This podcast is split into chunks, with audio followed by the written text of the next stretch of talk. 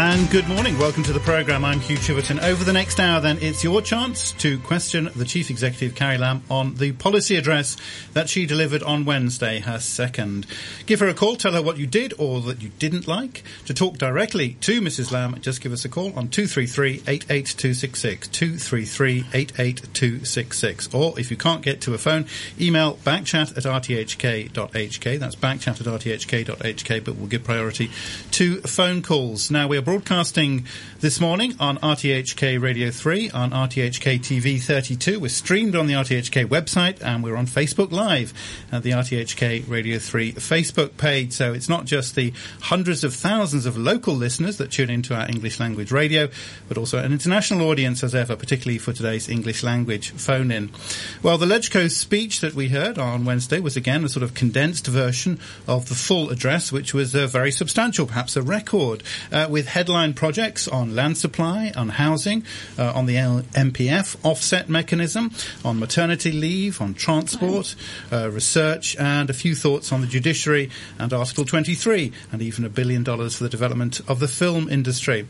It was presented under the slogan Striving Ahead and Rekindling Hope. What did you make of it? Do you like the way ahead that the CE is leading? You can let her know now.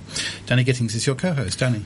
Good morning, Mrs. Lam. Good morning, Danny. Good morning, Hugh. Welcome back. Thank, uh, thank you for joining this show for English lang- language listeners. As we said, it was a very substantial policy address. Um, you put forward what what you called, I think you called them final solutions to uh, various problems that have been a lot around for a long time, whether we're talking about MPF ops, offset or tunnel tolls. And um, there's a sense, is, is there a sense that you're sort of cleaning up the things that your, your predecessors never managed to do, and, and in the process already running into a lot of opposition on those fronts?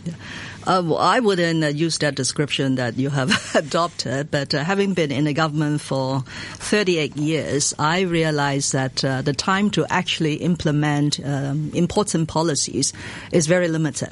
So for a chief executive who has a five-year term, um, one should really set out the clear directions that um, he or she wants to take the government forward and have sufficient time at least to put in place the necessary systems and processes to deliver that policy direction.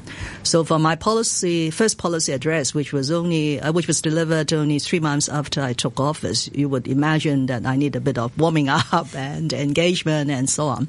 But the second policy address has been uh, very important and I said it's not now. I told my colleagues a year ago that let's focus our mind on the second policy address because this has to be a very substantive one that will uh, address long-standing problems and try to find solutions and lay out these solutions for the public, particularly for the Legislative Council to deliberate and decide whether they like it.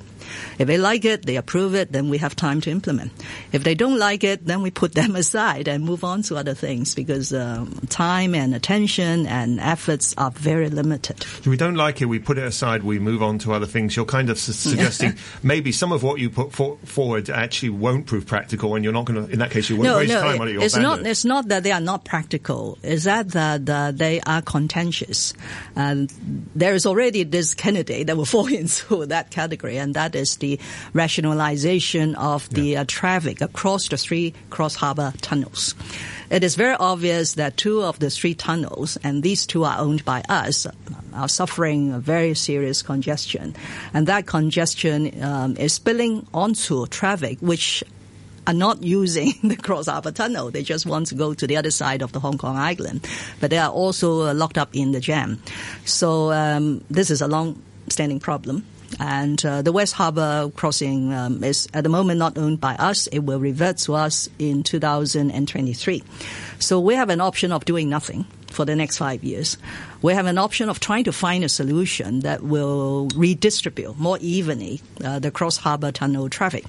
And uh, we have uh, really worked on it for over half a year. And now we have a solution we feel we have a solution, but that solution carries some pain, as I said yesterday, which means that we have to raise the uh, toll of uh, the other two tunnels, Hung Hom and Eastern, and uh, we have agreed in principle with the private company to lower the toll of the Western Harbour crossing. That will have the effect of redistribution and uh, resolve this uh, traffic jam and congestion considerably, according to the traffic consultants. But I've already heard that oh, uh, from the, especially from the members who uh, come from direct elections, are very worried about um, uh, upsetting voters, especially those drivers who are using the other two tunnels.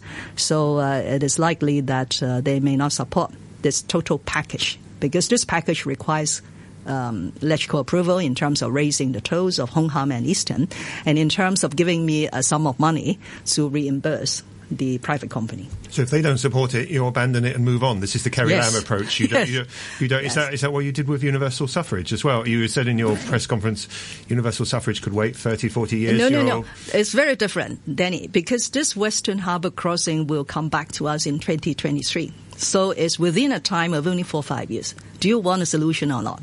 If you don't want a solution, just uh, let's tolerate the congestion. By, but by 2023, when all the tunnels revert to us, we will have a better way to rationalize and arrange and so on and so on. And maybe by then the technology will make it far easier to adjust the tolls uh, during the day.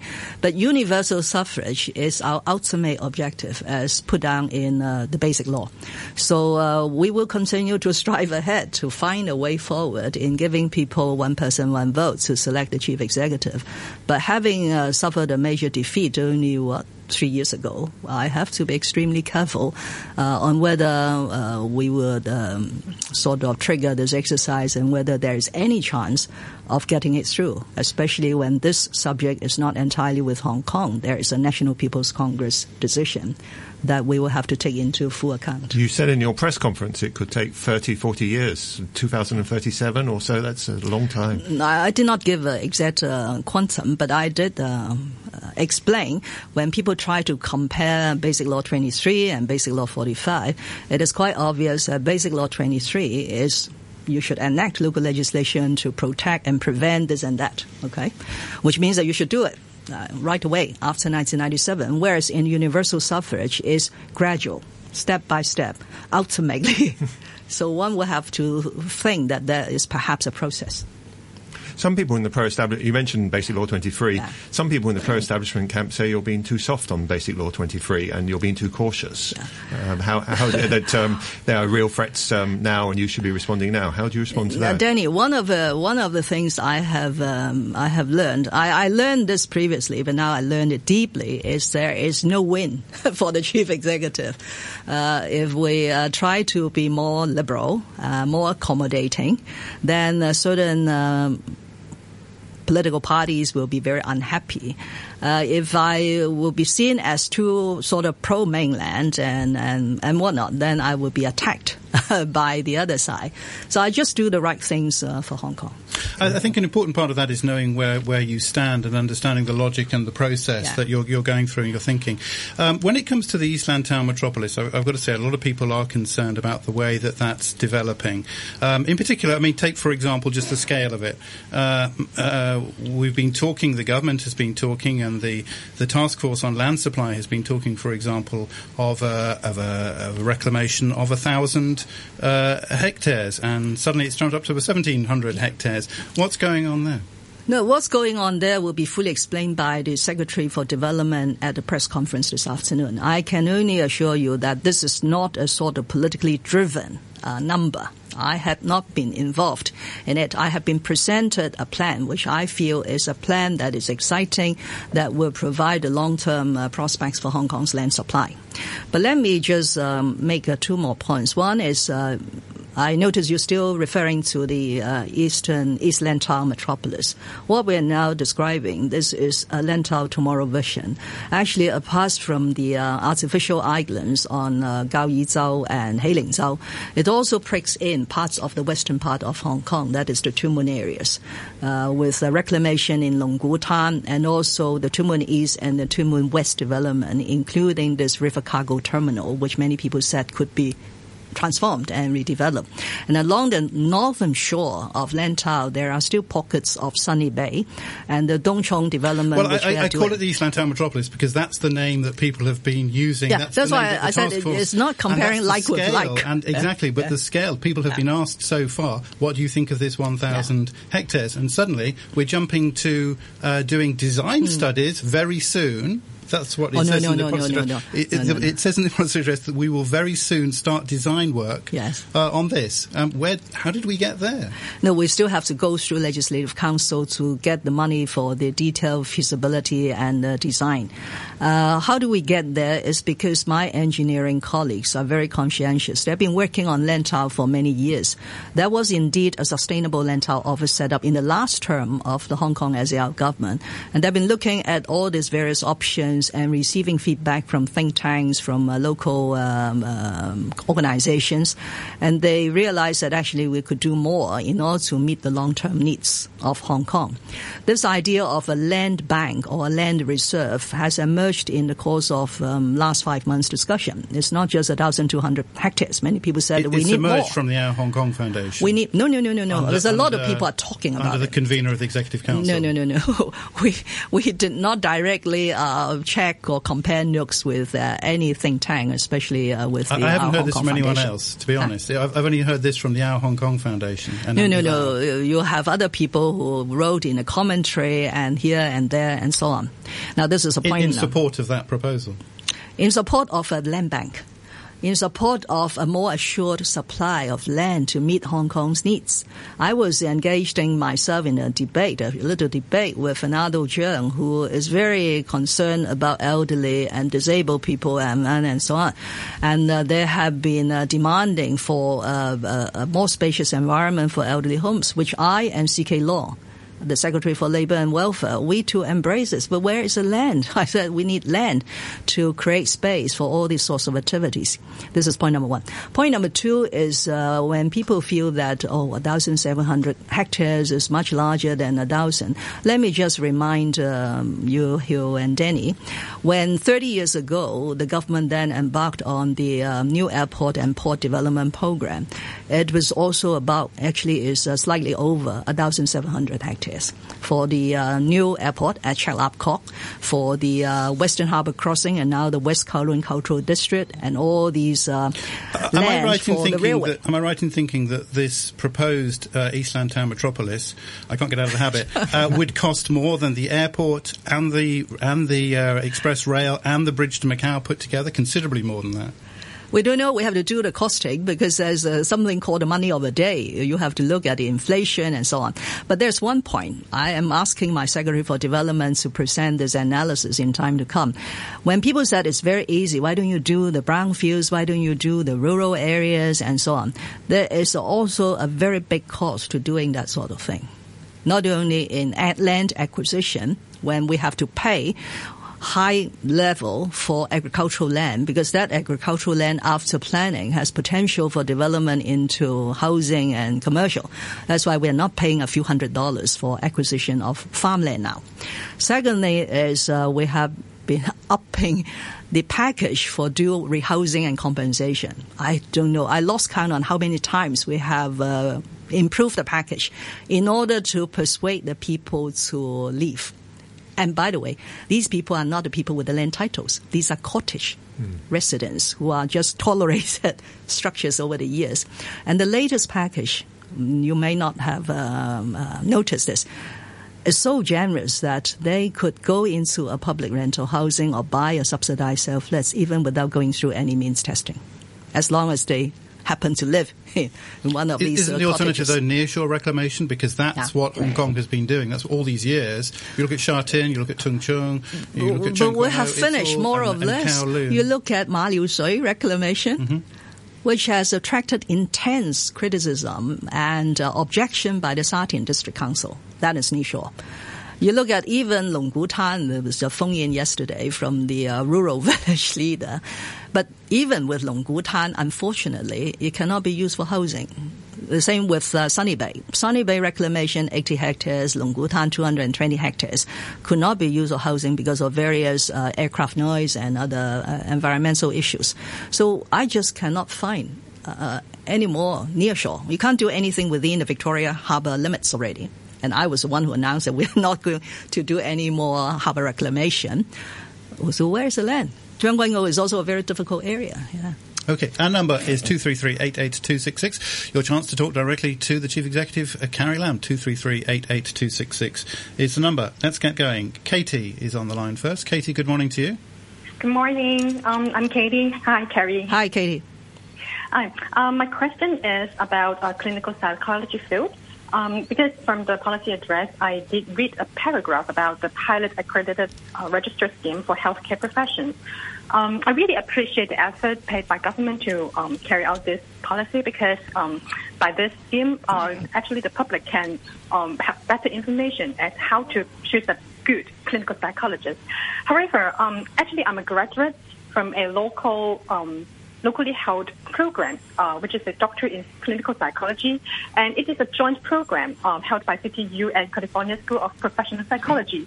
And I'm so surprised that um, the updated pro, uh, the updated proposal um, actually excludes more than 100 clinical psychologists in Hong Kong, which are most of most of most of them are from our program. So um, I, I, have a question because this um, accredited scheme was dedicated to one unit in UHK, which is um, held, which is headed by EK Yeoh, and um, with his delegation, with his further delegation, uh, the division of clinical psychology is uh, working as a leading party to work out a feasible scheme and registration. So, sorry, Katie. So, the, what's what's the question? The question is, I, I just wonder, I, I feel so confused why over 100 clinical psychologists who have been practicing in Hong Kong and mainland China are being excluded in the updated proposal in this AR scheme. Okay, Mrs. Lam? Yeah. Well, this is a, a very um, complex uh, subject, which I happen to know a bit. Uh, first of all, if I could just um, uh, expand it a bit, uh, allied health professionals in Hong Kong are, are playing a very important role but their status have not been fully recognized over the years. Right. I still remember in the early 1990s, I was the principal assistant secretary in the then Health and Welfare Bureau to put in place a statutory registration scheme for physiotherapists, occupational therapists, and radiologists and medical laboratory technicians. We should have gone from then to uh, clinical psychologists and to other allied health, speech therapists and so on. But unfortunately, maybe it's again too difficult subject put aside and so on. So after 20, 30 years, we now have new programs emerging in the training of clinical psychologists, especially under self-financing programs, which the quality assurance have not gone through the same robust regime as if in the uh, self-accrediting universities like Chinese University and Hong Kong University.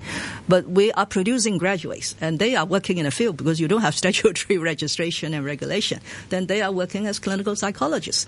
So now in order to rationalize and bring all these trained people into a regime, you will have to work out uh, how to accommodate without sort of undermining services or undermining confidence in this very important profession of clinical psychologists. But I can assure Katie that I'm personally looking into this matter. Uh, she is right. Uh, Professor E.K. Yeoh is helping us to look at, and I have just met with another group of clinical psychologists about a month ago.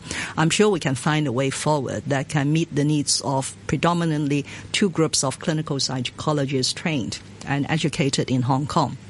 But with that, can I just go a bit further? One of the important themes in the uh, policy address this year, which is in line with what Danny has su- suspected, I want to do things which are more fundamental to Hong Kong, is to raise the importance and profile of primary healthcare in Hong Kong so that we can shift a bit away from a very hospital-based care and reduce uh, unnecessary admissions into the uh, accident emergency rooms. So in this respect, the allied health colleagues will play a very important role, whether they are nurses, they could be nurse practitioners to give care, whether in terms of pharmacists, they could be community pharmacists to help uh, chronic disease management and also PT, OT, speech therapists. And so the uh, specific measure is uh, in the third quarter of next year, we will uh, launch the first primary healthcare hub in the district of Kwai Tsing So in the past, it will be step by step. Okay, let's have this running one or two years and then evaluate and then roll out. I said no because I'm very convinced and um, our, um, our medical team is very convinced that this is the right direction for Hong Kong. So at the same time, while we are um, launching the Kwai Tsing uh, Primary Health Care Hub, I have told the Secretary for Food and Health, uh, Sophia Chan, you should start planning to roll out all over the territory with the other 17 primary healthcare hubs so that hopefully we could have a paradigm shift. Everybody looks better about their own health uh, condition and come forward for screening, health education, and do more vaccination and so on. Okay. Well, Katie, thank you very much indeed for your call. I hope that, I hope that was uh, useful. Our number once again, 233-88266. Joe is next, I think. Joe, good morning to you. Hi. Oh, Joe. Please go Hi. ahead. Ho- Yeah. Everyone. Good morning. Good morning. Uh, I'm actually following up the clinical psychologist. Uh, thank you for addressing it before, uh, Carrie. Thank you Yeah. very much. Um, I am wondering where did you get that information? Uh, you said uh, the local bo- program is going through a robust. Uh, very rigorous regime, but apparently it says uh, the other program doesn't seem like going through the same thing. How did you get that information? Yeah, in our in our local uh, education system, we have universities which have uh, gone through the process and been given the self-accrediting status. So they don't need to come forward to another accreditation body for their um, award of degrees. So we have to uh, accept that system. That there's a system. So uh, tomorrow, one of these universities could launch a program, and that program will be sort of recognized with that degree. So for things outside it, especially uh, programs which are done in conjunction with an overseas institute, and I know that uh, one of the programs perhaps fall into that category, we will have to look at it and to assure ourselves and the future patients that this is of the same quality. Okay. There's Joe- no discrimination whatsoever. It's just to make sure that the quality of uh, professional services is not being undermined. Joe, I hope that helps uh, Yeah. again. Once again, our, our telephone number is 233-88266. Thank you very much indeed for, for, for calling on anything that's in the uh, policy address. Um, Duncan is our next caller. Duncan, good morning to you. Uh, good morning, Hugh. Good morning, Harry. Uh, Good morning, Duncan. Congratulations on- on your uh, policy address. Very well received in the Wen Wei Po and China Daily, so well done on that. Um, one aspect of it that really stood out for me was your tackling of the independence question. Um, and I've got a couple of questions relating to the visas because you've contradicted yourself on the visa situations for Rogers and Mallet. Um, my point about independence is that without UNCY Leung, there would never would have been an independence movement. Uh, I've lived here for 35 years. No mention of independence or the notion of independence ever came about till UNCY mishandled the Occupy movement a few years back and your failures on political reforms. I heard your comments earlier about damned if you do, damned if you don't. But don't you think that UNCY have bear some responsibility for the creation of the independence movement? Well, first of all, is uh, I think every chief executive has his or her um, character and way of doing things, and so uh, it's better not to uh, compare and contrast. Secondly, is um, the Hong Kong society has changed in recent years. Okay, uh, soon after reunification, we did not have this sort of talk about independence or separation. I still remember that uh, when in the lead up to the Beijing Olympics, uh, Hong Kong people were so excited about um, the games, about um, the, um, the the achievements of our national athletes. But unfortunately, things have changed. Who has um, uh, aroused that sort of thing? You have to go back to history. If I remember, the the former chief executive uh, first reference to this subject was in relation to something that appeared in a university a journal or a magazine in a university. So to be fair to him, uh, it was not him who was the first one to mention this subject when the society has nobody caring about this thing. So uh, he put it at the top of his policy address, didn't he? It was the first thing he Could mentioned in be. the policy. People call him Yeah. the father of Hong Kong independence. Okay, you can call him whatever way you like, in a way you want to call me, whatever fashion you like. So, uh, but um, we have to accept that what we have seen in the past um, years or so is this not only talk, it's really just uh, trying to uh, invoke or provoke uh, this idea. And um, under one country, two systems, everybody, and myself included, being my constitutional duty, will have to do something about it. Duncan, you had a second point, did you? Well, a follow up for that was uh, your heavy handed approach. I think you're using a sledgehammer to crack a nut uh, on the on the on the visa situation. Last year, you were saying that the the Benedict Rogers visa uh, was an issue for Beijing, and then a few days ago, I heard you on a program through a translator saying that the the the, the visa for Nick Mallet was in the hands of the the HKSAR government. So there's some contradiction there. Who's actually responsible for saying no to these visas? You've contradicted yourself. Is it Beijing or is it Hong Kong? Well, uh, I, I think you are having a preconceived idea, and that's why uh, you read into what I said in a quite a different manner. I've said from day one consistently that uh, immigration matters, exit and entry matters, are matters for the Hong Kong SAR government. I said that the director of immigration in each and every of the cases will apply the law, the policy, and look at the circumstances of a case. I said in each and every case, the immigration department and the government included will consistently not disclose the reason of why a visa is granted or not granted. Let's refer back spe- specifically to what you said on last year's programme. I have the transcript here. If you said if immigration matters become matters of foreign affairs, then under the basic law, foreign affairs matters are matters for the Central People's Government. Yes. If. Okay.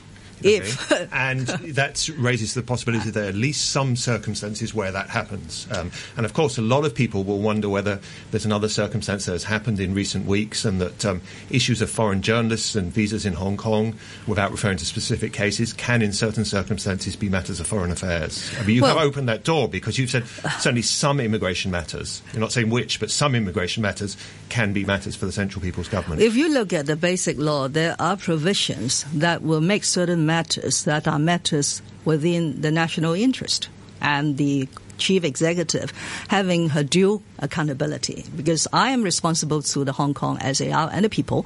I am also accountable to the Central People's Government. If we look at Basic Law Article 48, 48, I have a list of duties and obligations, and that include to take instructions and to act accordingly. Ah, So when matters, that's why when you read from a transcript, whatever I said is if there are circumstances, I cannot close the door entirely that Hong Kong is exercising full autonomy. Hong Kong is enjoying a high degree of autonomy, but not full autonomy. So you cannot close the door entirely that the presence of foreign nationals in Hong Kong in certain circumstances and visa decisions on them, again without referring to any specific cases, but in general terms, that the presence of foreign nationals and visa decisions on them in some circumstances could be matters of foreign affairs. They, are after all, foreign nationals representing foreign newspapers. No, it's not the question of foreign or local nationals, but it's a question of acting in accordance with the basic law, in accordance with local legislation, the policy, and the circumstances of a case. And when it comes to acting in accordance with the basic law, uh, Ronnie Tong, your executive councillor, Yeah. said this morning on um, on, on RTHK that um, under Article 41 of the basic law, everybody resident in Hong Kong, including foreign nationals, must comply with the basic law, Mm. and those who take activities that um, might be seen as contrary to the basic law, which certainly which could perhaps include participating in independence Mm. activities, um, that could possibly affect their visa status. No, Ronnie is a senior counsel and a member of executive council. Uh, he could say his views, but uh, since that particular case is uh, likely to come forward for an appeal to the chief executive in council, I cannot comment. And I want to explain and clarify that Ronnie has already told me that although he's a member of executive council, given what he has said in public, he's not going to take part if there it happens to be that particular appeal. Let's just go back to, to, to CY Leung. Um, the former chief executive, as you know, has taken a very, very keen interest in the FCC. He's written many, many times about it. Did he have a hand in the visa decision? Definitely not. Definitely not. Well, how about the FCC lease, which is coming up for renewal? I mean, pe- people will, will naturally assume if the FCC vice president has um, lost his right to work in Hong Kong, people will naturally assume the next thing will be the FCC No, lease first itself. is the lease is not up for renewal or it's not going to It's, uh, expire. it's there is no towards the end of there's, your term, there's no yeah. mechanism of renewal. Is uh, when the lease expire Ah, yes. or before it expires, the government will decide what to do with this uh, premises, and which happens to be a historical monument. So it's not until 2023 I can say I have no plans to do that. Ironically, ironically, if you go to the FCC website, my name was mentioned when it refers to the lease because I was the official who supported the uh, leasing to FCC without going through a public tender back in, I don't know, maybe nine years ago on ground that this is a historic monument. It's better not to have too many in and outs of tenants to uh, which will hurt the building. And of course, another government department said that yes, we welcome foreign uh, correspondents to work and operate in Hong Kong. So uh, FCC is non-profit making, although they are doing business with the building, but still is something that um, the government then uh, was happy to facilitate and support. And that's why you remember the first comment I made when this um, talk uh, emerged. I said that we we respected foreign correspondents working in Hong Kong. What I was calling and urging in public is could we have some mutual respect and reciprocity that um, to have a platform for independence uh, advocacy perhaps is clearly not uh, indication of respect for the government. So you think the FCC's decision to go ahead showed they didn't show mutual respect for the government? No, I don't want to comment anymore. Uh, Okay. Our, our, telephone number once again, 233-88266. Please call now, not right at the last minute, because everybody does, and then we can't squeeze in your your uh, calls. Uh, once again, 233-88266. Next on the line is Susan. Susan, good morning. Hi, good morning. Um, good morning, Carrie. Good morning, Susan. Uh, I'm, I'm, glad Hong Kong has uh, first female chief executive in this policy address. You've actually made an effort to bring Hong Kong up to par to international standards in terms of maternity leave. Um, my question, however, uh, deals with the sentiment of Hong Kong people. Uh, in particular, people who are born and raised in Hong Kong, who have contributed to the tax base their whole working life. Uh, we feel disenfranchised over uh, the government's ineffective and at times stupid policy on land use.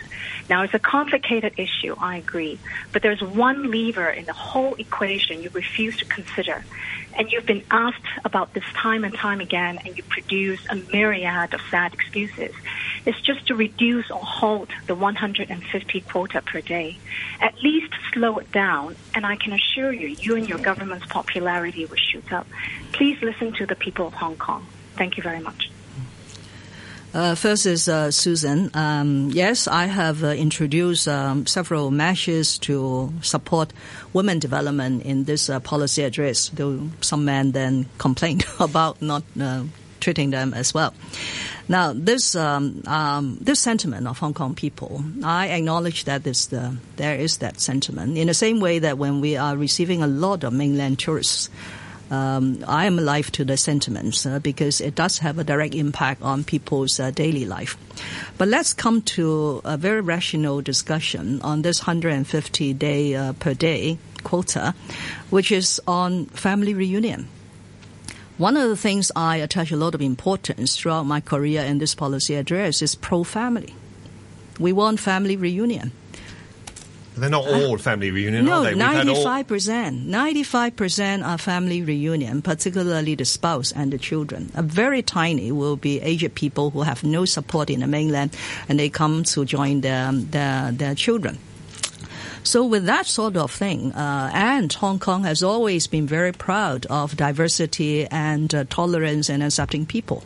My father came from the mainland. And I'm sure a lot of uh, second, third generation have their seniors coming from the mainland. So why should we resist um, this uh, immigration policy? Even if I were to take back the uh, authority to issue permits, I would imagine it would be more or less the same because we'll have to give priority to family reunion. And this system now in the mainland is already operating on that sort of uh, point system. The important thing is really to be more accommodating and to create capacity to meet not only the needs of the immigrants but also our local people. Susan, do you want to come back on that? She's gone. All right. Okay. Thank you very much indeed. Uh, Dennis, I think, is next. Dennis, good morning to you. Dennis? Nope. We haven't got Dennis either. Okay. Is Peter there? Yes. Hello. Okay, um, Peter, go ahead. Hello, yes, Peter. Uh, I'm here, and uh, I'm I'm Peter Siu, and I want to ask a question uh, referring to the clinical psychology problem. Uh, I think, um, as what you have said, AR accreditation registration scheme is very meaningful and important in Hong Kong, but I think it's very misleading to say that is um, the, the the other program is not up to uh, standard because all those hundreds of clinical psychologists in Hong Kong, they are not only working in Hong Kong, but also they can get full accreditation in international country. At the same time, when uh, the other pro- when, Hong Kong program said that uh, they refer to the standard in the international.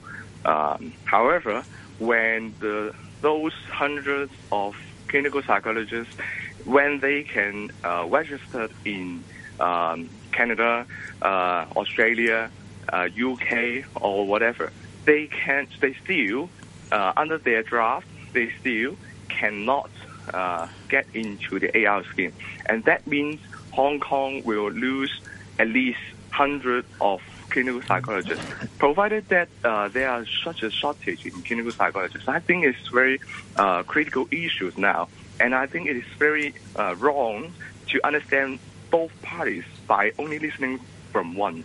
So I, I, I strongly urge, I strongly hope that uh, government can really take a part in it and um, start a, really start a discussion, uh, including both parties in clinical psychologists. That's my comment.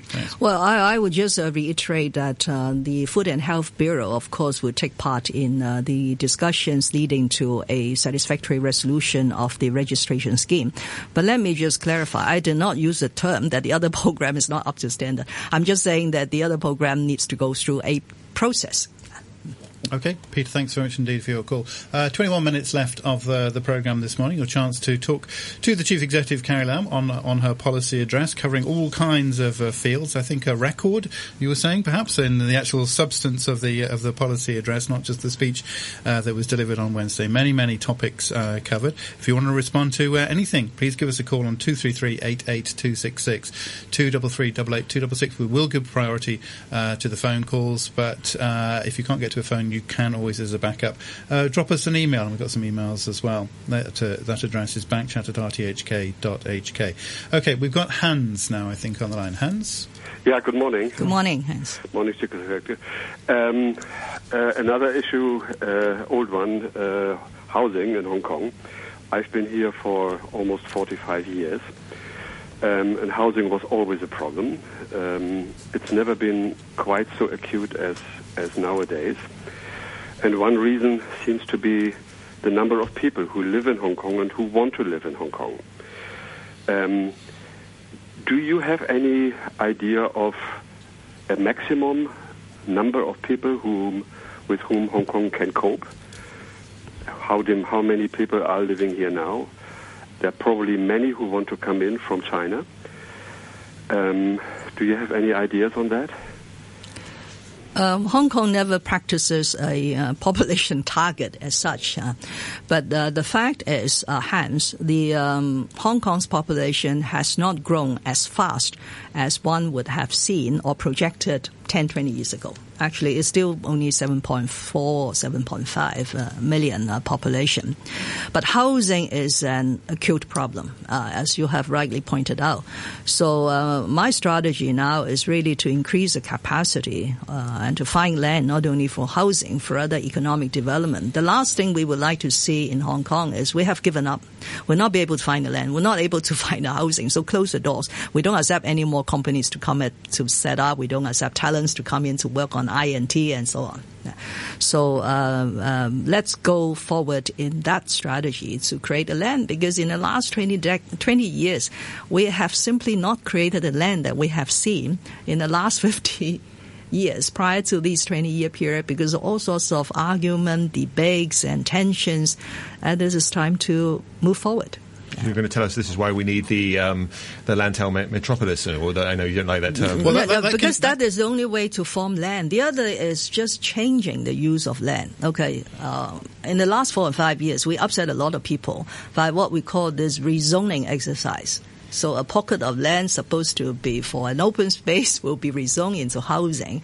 Uh, another, oh, this is a, a great pity. Land next to the Hong Kong Science Park has been rezoned into housing. We should have reserved that for expansion of the science park. Now, so many tech companies coming in. We have a lot of things we want to do in innovation and technology, but we don't have a land.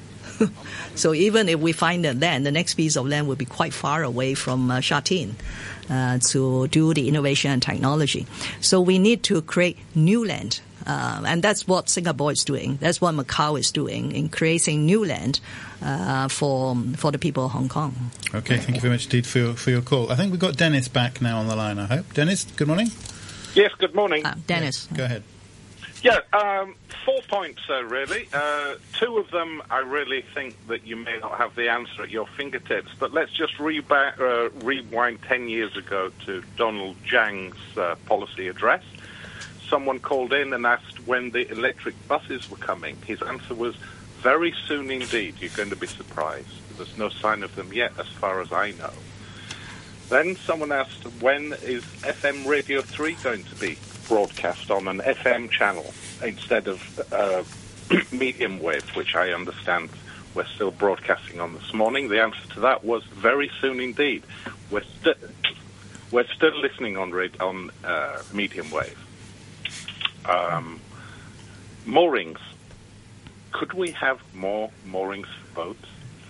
And then the e-cigarettes. There's absolutely no evidence that they are dangerous whatsoever compared to many other things in life.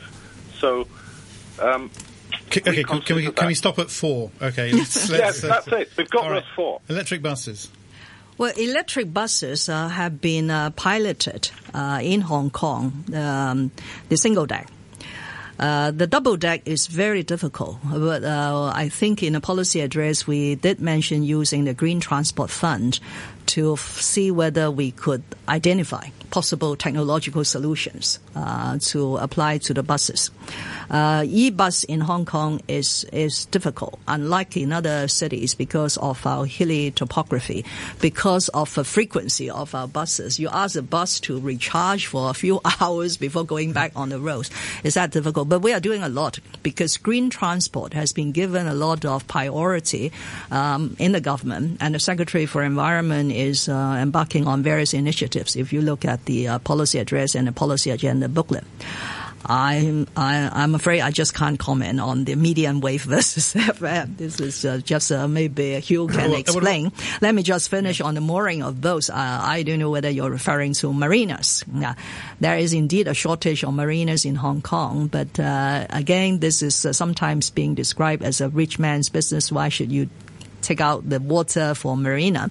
We are doing a bit of that in the Tung Chung uh, extension reclamation. There will be a marina there to meet the needs of actually nowadays may not be very luxurious yachts, but even sailing boats. They do need some space to moor their boats. You're aware of the controversy over the um, eviction of the uh, Oh, Discovery Bay. Um, I'm sure many of them are listening today. Some of them say they're going to go bankrupt and their livelihoods are threatened. Is there anything the government can do to No, help? but that is I- private, so it's not. It, contractual. it- it's I not just- something in, in terms of other. Uh, they have written to me. I've asked my colleagues to look at, but this is really a private, So the government can't get private involved. matter. Yeah. And e-cigarettes. oh, he. oh, yeah, sorry. that was the last one. Yeah, you. you Is he in support or not in support? I missed that point. I I don't know, but uh, uh, the, the point was like um, let, let's let's make it brief. Um, I mean, the government changed its mind. You changed your mind on the on the e-cigarettes. I changed the mind. Yeah, I, I, I, I did not change my own mind. Mm-hmm. Uh, I changed the government's policy. So uh, in the actually, there's a bit of flip flop over this uh, particular subject.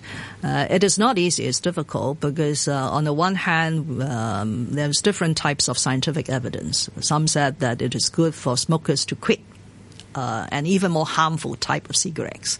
Some said that no, it becomes a step up for kids. So they try the e-cigarettes, the heat not burn, and then the next time they go on to the nicotine uh, cigarette.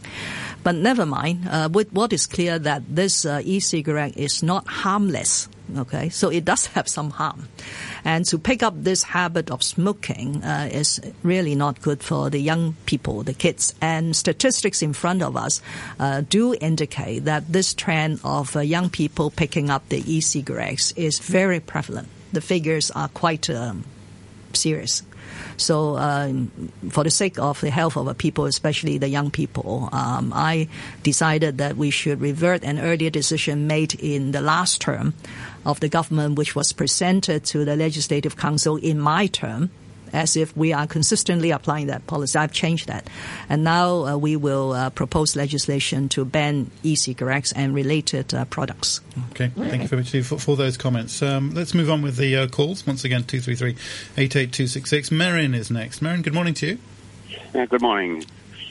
Uh, I'd like to talk about conservation and uh, nature protection within the budget, Carrie. And Yeah. so I'd like to start with, uh, first off, um, uh, expressing disapproval for what we're seeing currently with this East Lantau metropolis from pre-designs in Mm. terms of really looking like it could be, if it was to go ahead, actually a smart city that takes in environmental aspects as well. Um, but my main question is to do within uh, section uh, 64, section B, uh, section 4. You talk in there about the 1 billion Lantau Conservation Fund will be set up. And the only other place that really sticks out for talking about nature conservation is section 282, where you talk about the uh, continuing to implement the biodiversity strategy and action plan uh, as a long-term blueprint for nature conservation, sustainable development. I'm wondering if you could expand on what are some of the things that would be in that Lantau Conservation Fund that are not based on building tracks and building infrastructure, but in terms of funds to actually help the biodiversity and actually get fast progress around our BSAP process. Well, first of all, um, I, I, I can assure you, Marion, that uh, we are attaching a lot of importance to the biodiversity strategy. Uh, that's why we rolled out this action plan.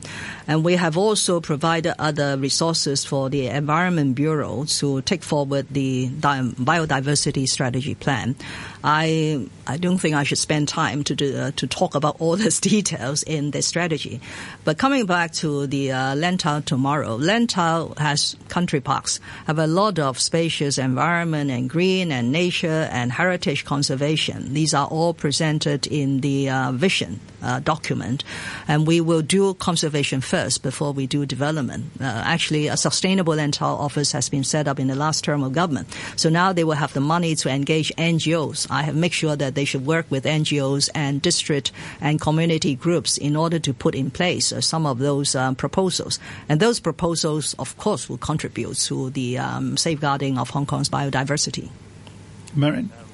in that area that I think we've uh, got concern because those strategy plans talk about development in the north and conservation in the south. And through different working groups, uh, working with the government, the individual government departments seem very hamstrung at the moment to be able to do anything, particularly when we talk about fly tipping issues because of the problems with the waste disposal ordinance and the way that things like the coastal protection zone has been implemented. So there's a lot of more stronger policy support and legislative support required to be able to achieve what you're talking about. And I think to help your department, they're expressing that to us as green groups that they're they're struck.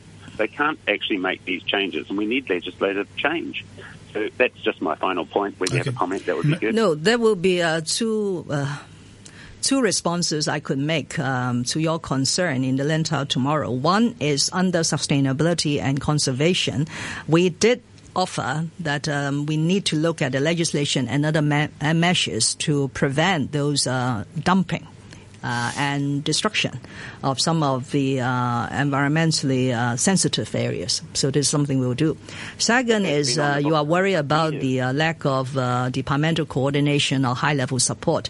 I've said that we will set up a coordination office and uh, which will be directly responsible to me. In other words, I'll give them the necessary support and steer when there are interdepartmental um, discord on doing some things that perhaps that will help.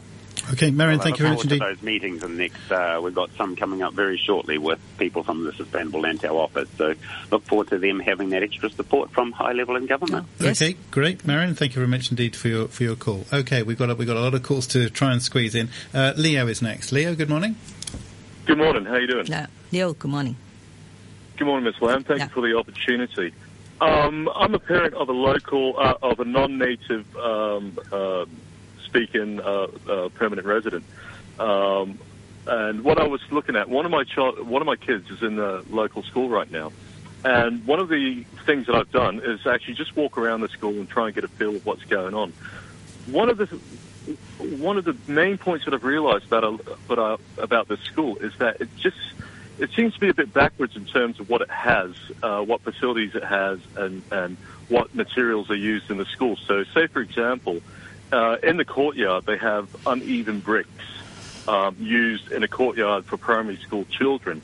Um, they have also very light sort of desks, uh, light chairs, very scant. Uh, doesn't see, and, and when the kids sit down or if they make a movement, if they're writing, the desks move, things like that what what I would like to know is is there a um, some sort of committee or someone who does research into the materials used inside public schools, local schools especially, um, whether they're actually, you know, properly chosen, researched, um, you know, just to make schools, local schools more comfortable because it just it doesn't seem to be just this school. It seems to be a few other schools, and these choice of bricks in the courtyard for kids, uh, primary school children who have very clumsy feet, including the parents, I've tripped over these bricks more than once. Okay, okay, interesting question. All right, yeah. Sorry. Well, uh, Leo, uh, as you can read from my policy address, uh, I attach a lot of importance to quality education, and quality Mm-hmm. education requires um, a lot of things. It requires a conducive environment, um, very passionate Mm-hmm. teachers, and uh, numerous support from the government, and so on. So uh, this very, very specific issue about the physical environment, uh, I will I will ask my education bureau colleagues to look into it. But if it is a question of resources, then there are now at least uh, two initiatives. One is, uh, in fact, it was last year, we have built up a big reserve in what we call the quality education fund. It started off with five billion, but when I look at the books, it uh, clocked up to eight billion dollars. I thought it's time to spend to help some of the schools with the bricks replacement and other things. So we are rolling out a program that will cost three billion dollars out of the eight billion dollars to help the schools to do improvement. Just be very flexible. What they want to do, improve the school give uh, kids a more lively, colorful environment to learn. The other thing is in this policy address of the 4.7 billion extra recurring expenditure, there's a very big ticket item is to give schools on a permanent basis a consolidated grant that will help kids to do a lot of extracurricular whether they, Right. they want to learn this and that, they want to go for competitions abroad, that will come out from that grant. Fantastic. May I ask one more question? Uh, sorry, we've got we've got a lot of other calls, Leo. Thank you very much indeed, because we were just trying to be fair and, and spread it as widely as possible. Thank you very much indeed for, for that interesting uh, observation. Uh, let's go to uh, Andrew now. We've only got uh, less than five minutes left. Andrew, Uh, good morning, Carrie. Good morning. Thank you for making yourself available to take questions. Um, I have um, one basic um, uh, question I'd like to bring up, and that is the word rent control has never come up in any of the uh, uh, land supply and housing uh, discussions. Um, in the in the early 80s, it was brought in by the British, and it worked very successfully for a couple of years. I think it was four years, and it seemed to put a, a break on the, uh, the the rents that were going sort of uh, out of control at that time. Why has rent control not been considered? Andrew, my first job in government 38 years ago was on rent control. I was a secretary to a committee to look at, uh, to review the landlord and tenant consolidation ordinance. Uh, I can tell you that we have been struggling with this issue because of the um, difficulties of uh, low-income families, especially living in what we call subdivided flats and being sort of pressurized by this um, high rents. But unfortunately, in the current uh, limited supply situation, we are extremely worried that putting in any rent control would mean that it would be even more difficult for these families to get um, a roof over their head because the owners will be very hesitant to put their units for leasing, they may as well hoard it and then redevelop it and other things.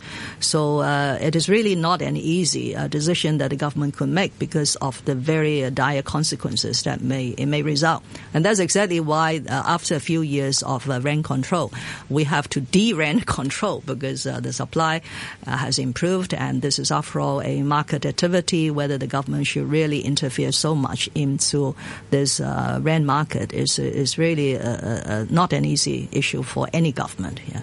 Okay, well, I, I, I hope that uh, clarifies things a little bit. Thank you very much indeed. Uh, Kyle is next. Kyle, good morning. Good morning. Cal. Well, um, I'm very angry with hearing this point that that the other before because of the reclamation size is quite big at uh, 700 hectares.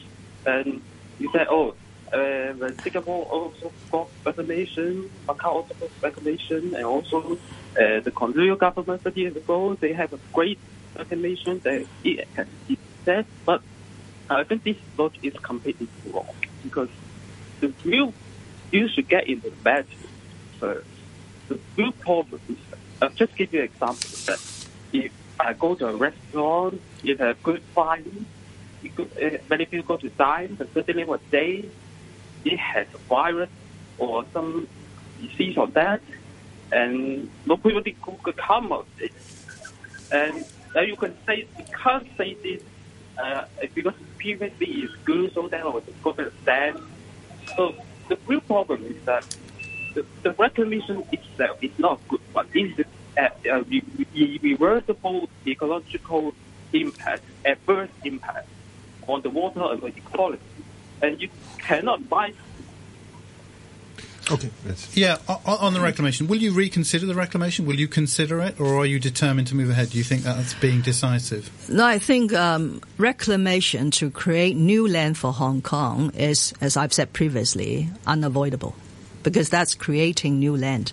And that takes a long time. So I'm not saying that we will go for reclamation and not do all the other things.